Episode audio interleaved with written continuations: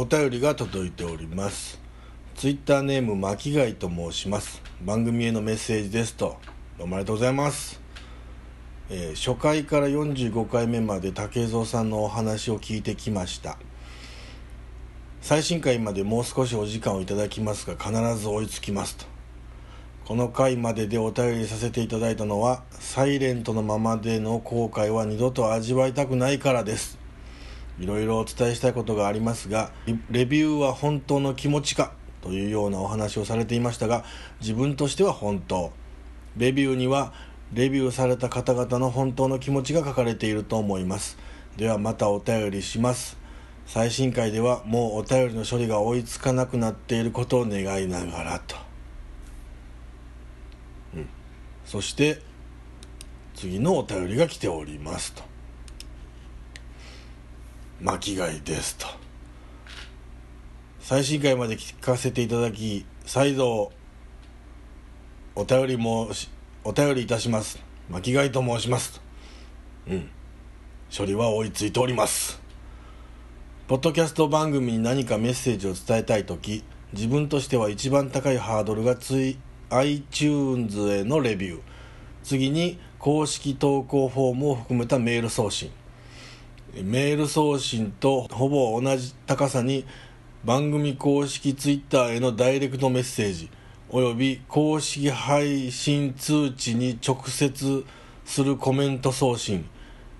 配信通知をリツイートするのはリスナーからの応援の気持ちリツイートにそっとコメントを添える時もあります。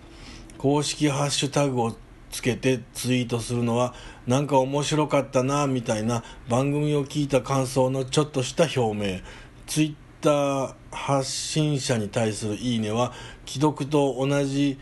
場合もあるし本当にいいなと思う場合もあり返信したい時もあります。自分は番組にメールでお便りするとき読まれたいとかそんな気持ちはほとんどなくてどうか頑張ってほしいという応援の気持ち俺がどうもはじめまして竹蔵です。どうも、ために言葉選べや。怒りのピークって6秒らしいから。こんな、あの、ポッドキャストやってる、あの、ちょっと参加したことないんだけど、だから、竹蔵の秘密の話そのはい今日も始まりました、えー、竹蔵の秘密の話の2018でございます。どうぞよろしくお願いいたします。えっ、と皆様ご無沙汰しております。竹蔵でございます。えっ、とですねえーまあ、前回の配信からですねまあまあ約1ヶ月ちょい経ったと思うんで、えーやっぱりここでもね、あの番組の紹介をね初めて聞かれる方もねどうしてもいらっしゃると思うんで、えー私滝蔵の方からこの番組の紹介を軽くさせていただきたいと思います、えーとこのポッドキャストはですね兵庫県在住の私竹蔵がですねえー世の中の悪に立ち向かう正義のポッドキャストです。どうぞよろしくお願いします。とあいうことでね、あのーもうすぐ2月になろうというこの時にね、あのなかなかなあご挨拶になりますけども皆様明けましておめでとうございます。本年もどうぞよろしくお願いいたします。はい。でねまあこのねこの間にもねやっぱりねあの私いろいろちょっとこうありましてねうんあのずっとねこの1ヶ月間怒ってましてね。うん。あの何かにつけてちょっと腹が立つことがなあのいっぱいありましてね。でずっとまあ怒ってたりイライラしてたわけなんですけどただね本当はねそんな怒ってないんですよね。ええあのいろいろねまあ人間の感情ってもういい加減なもんでねあの怒りの原因を一個ずつこう辿っていくと実は全然関係ないところで、えーイライラしててそれに対してどうしようもできないんで、えー別の案件を用意して勝手に怒ってるっていう形がほとんどなんですよね。うん、あのー例えばねえーっとまあ友達とうまくいかないとかね。うん、なんかこうすぐこう喧嘩みたいになってしまうっていうのに腹が立つっていう腹が立ってる人をねあのいろいろ「えなんでそこが腹立つの?」でその腹立つ原因は何なの？っていうのを一個一個ねあの遡っていくとね意外とねあの今月金欠やったみたいなねそういう全然関係ない原因やってするんですよね、うん、だからねあの怒りっぽい人はねちょっとあ一個一個怒りの原因をたどっていくと全然関係ないところに原因があったりするわけですよ。だからその友達との関係を修復する前にその怒った原因のそのさ、まあ、その前の原因を解決するっていうのが、うん一番の解決策なんですよね、うん、新年早々まともなこと言いましたね。どうぞよろしくお願いしますと。うん。とまあそんなことでね、えーまあ怒りもねぼちぼち収まってきましたんで、えー久しぶりの配信となります。最近なんかあの今年に入りましてねあの何かとこう、うん、に日本の歴史というか日本の歴史ものに当たる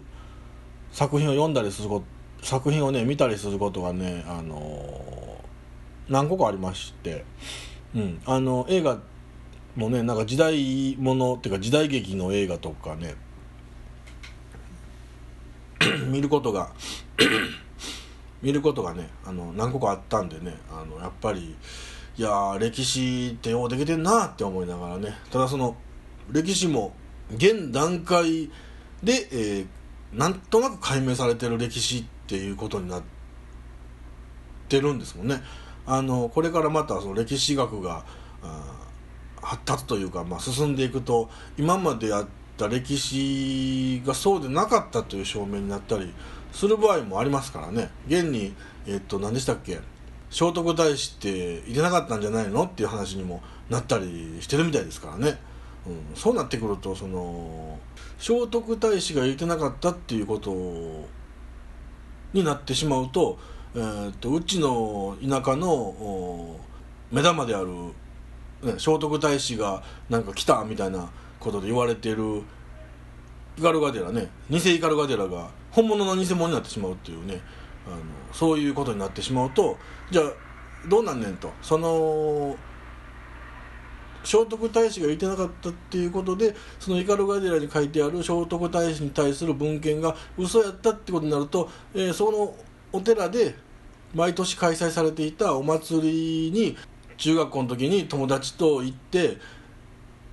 こうだらだらねこう生きがりながらこうね大手を振って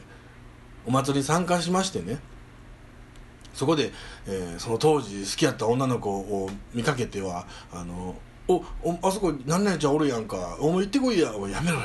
今今今はええやんけ。今はええやんけ。いやお前今行ってきて声かけてきたら今から遊べるやんけ。いやそんなこと言うとお前心の準備がお前みたいなことも嘘やったってことになりかねませんからね。でそういうことを言いながらあのだらだらこう遠巻きにその好きな女の子をこうチラチラ動向を探っていくと「えー竹蔵君」とか言ってねあのしんな臭いあの同級生の女がねあのやってきてねあの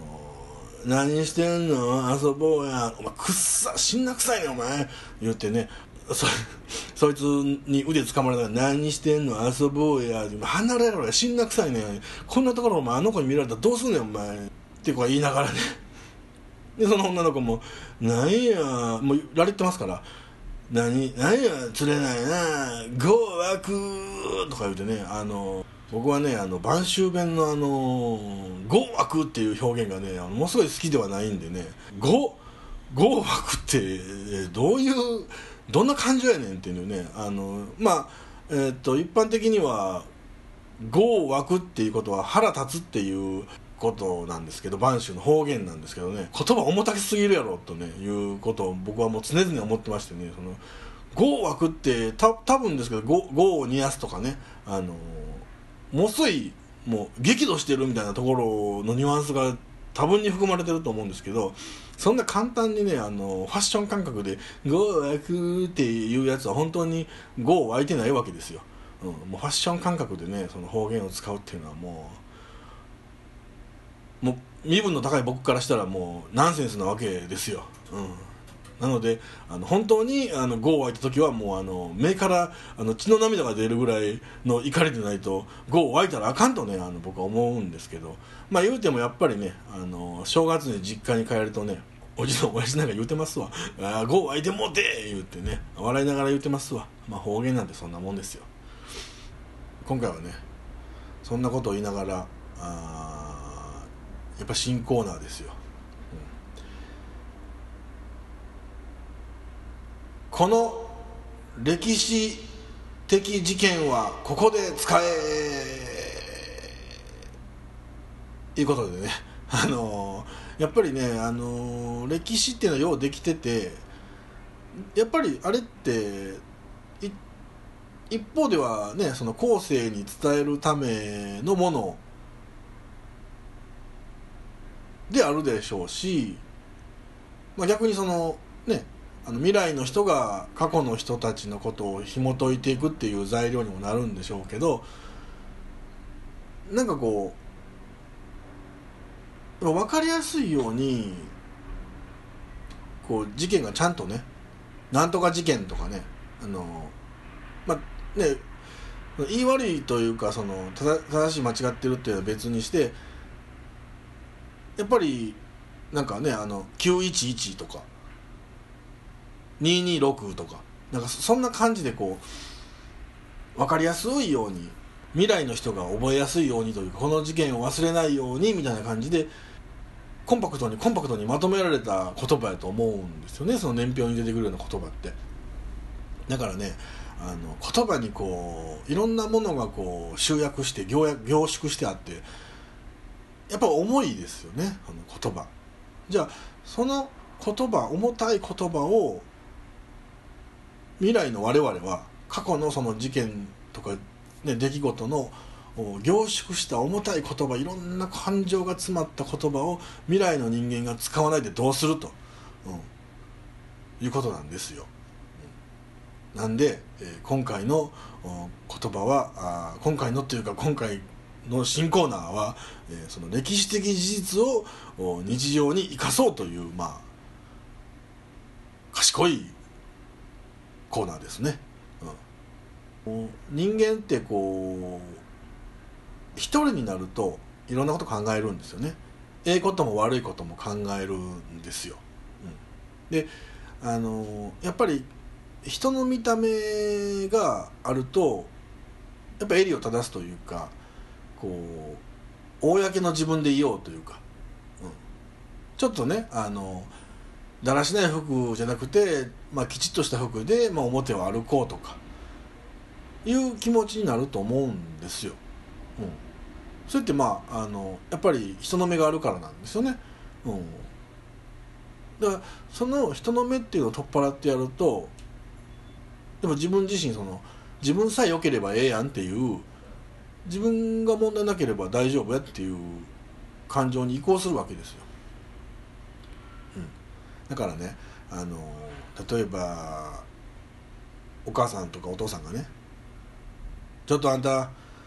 私ちょっと今からあのお買い物行ってくるけどちゃんと宿題しときや」って言われて「ああ分かった」って言っておかんが玄関をパタンと閉めた途端に「あさあ何やろうかな」と、うん「テレビゲームでもやってやろうかしら」いやテレビゲームはおかんがおるとこでもできるしな。やそうなったら一丁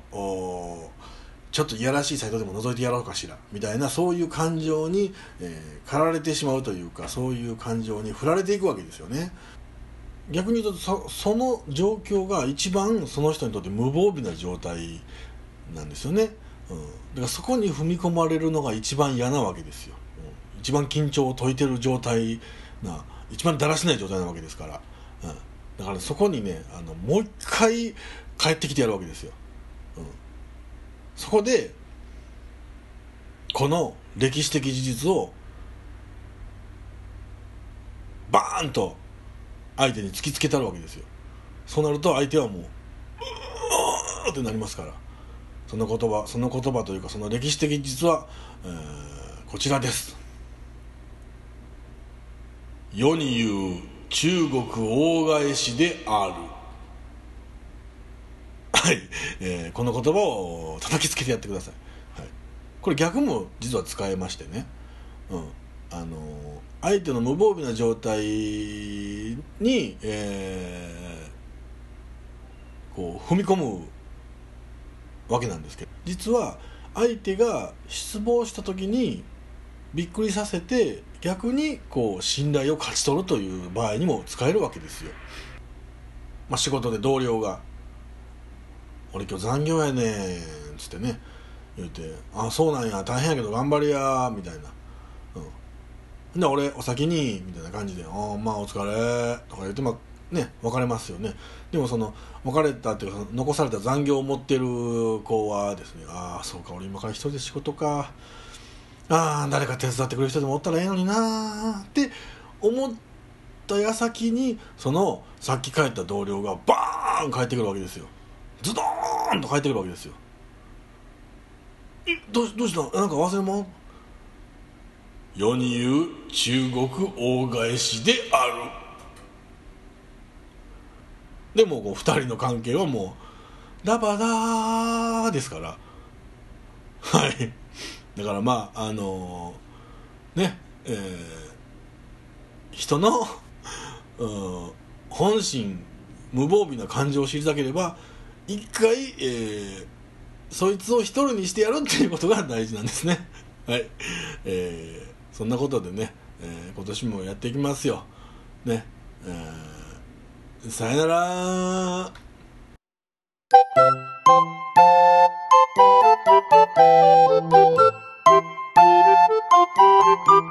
もうすぐバレンタインやな。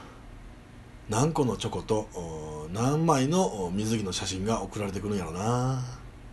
楽しみやな。